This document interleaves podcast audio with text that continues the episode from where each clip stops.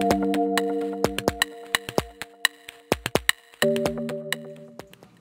Hi, it's Dr. Sandy Lora Cremers. I'm one of the surgeons of Visionary Eye Doctors. Thank you for joining me today for the EYE show. Today is episode 29. We're going to talk today about dementia and cataract surgery. And so we all have people that we know, many of us have people that we know that have been affected with dementia.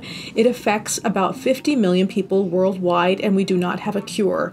It is very frightening for many, many people to think of their loved one not being able to remember their name or be able to remember the conversation they had just a couple minutes ago. We have had many patients that have come to our office, of course, with dementia, and it can be very frightening because they will be sometimes very upset that you didn't explain everything properly two minutes later. So you'll go through everything and then get very angry that you didn't explain everything, not realizing that they have dementia or they don't realize they have dementia. So it's something that's very important for us to kind of help patients improve cognitively their memory, their ability to think as much as we can. And many thousands of people are working on finding a cure, finding a way to help patients. So, what does this have to do with cataract surgery? So, whenever a patient starts to have difficulty seeing, there is a concern, of course, that that could affect your ability to think and remember. And it has been shown now patients that have cataracts, the dementia can progress. So there was a recent study published in JAMA, the Journal of American Medical Association Internal Medicine, in February 2022, which looked at this question better probably than most papers have. It had about 3,039 patients, looked over a series of five to 10 years to see if cataract surgery improved the cognitive decline or the mental decline of patients with dementia. And what it showed is that it did help to have cataract surgery on the early side compared to not having cataract surgery. There was actually a 39% decrease in dementia scores in patients that had cataract surgery. So if you're thinking about your loved one and you know they have a cataract, we want to try to improve their vision as much as possible. And what that means is better than 20/40 vision at all times, especially with glare. If you're driving at nighttime or if, the, if you're loved one is in the car at nighttime with you or whatever it may be uh, or they're starting to drive at nighttime and they still don't realize they have dementia or so forth then you want to try to think about doing cataract surgery sooner rather than later. And it seems to be this is a long-term benefit. This includes every sense. So if they're having hearing issues of course uh, vision issues we know that probably true but this is a good study to show that you want to think about that cataract surgery sooner rather than later. In terms of implants that's where it gets a little tricky. We don't have great data to say what's the the best implant for dementia patients. There have been papers saying that they should have multifocal or or kind of a depth of uh, vision multi, uh, uh, lens that gives you more distance, so they don't need glasses. There have been papers saying that monofocal, the one that's covered by insurance, is the best. What we need is long-term perspective, ideally double-blind, some type of studies to see what's the best for our patients that have dementia. But it looks like cataract surgery early on is, is a good idea. Uh, that the implants is something that you're going to want to talk about with your doctor, your surgeon, to see what they think is the, their experience. I have had experience with many types of patients. Most patients do very well with a multifocal or what's called a PanOptix implant because they're not needing to necessarily find their glasses, which they lose anyway. So they're able to have better vision for many depths of, of, of layers of vision.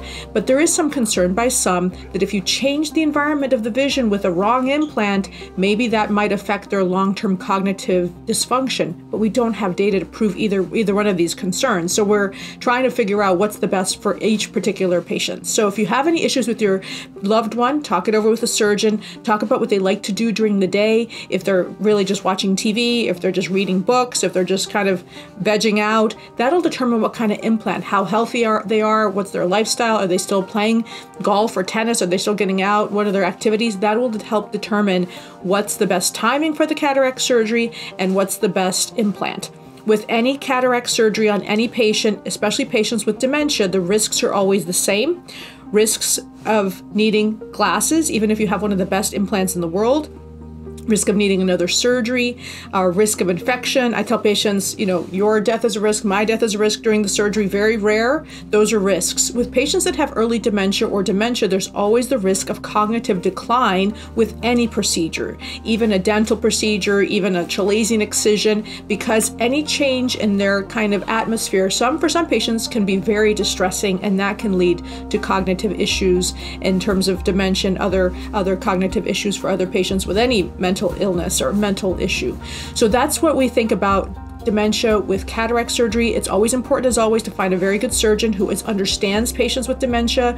In our practice, we do see patients where we will ask if we can videotape them and have it sent to them and their loved ones so they will remember the visit. The loved ones can follow the visit. The loved ones, when the patient says, Well, can I go back and see Dr. Cremers? And the loved one says, You just saw her this morning, you can show the video and say, You see, remember this visit? You saw her. Remember she answered all your questions. Remember she talked about this. We see this very frequently. We used to have a patient who we dearly loved who would come in every single day to see me because he had dementia and he was living still alone and his, his, his daughter was living far away.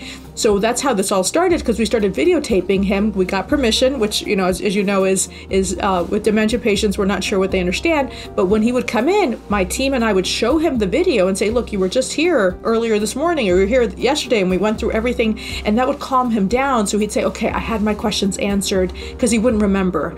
So think about that. Work with with your surgeon, talk about this option to help your loved one help understand that this is a procedure that is generally very safe. It takes usually about 10 15 minutes.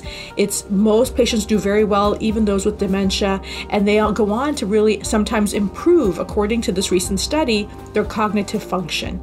So I hope this video was helpful. Please, as always, subscribe to our channel and pass this on to, to people, subscribe to our podcast, and I can't wait to see you next week. Thank you.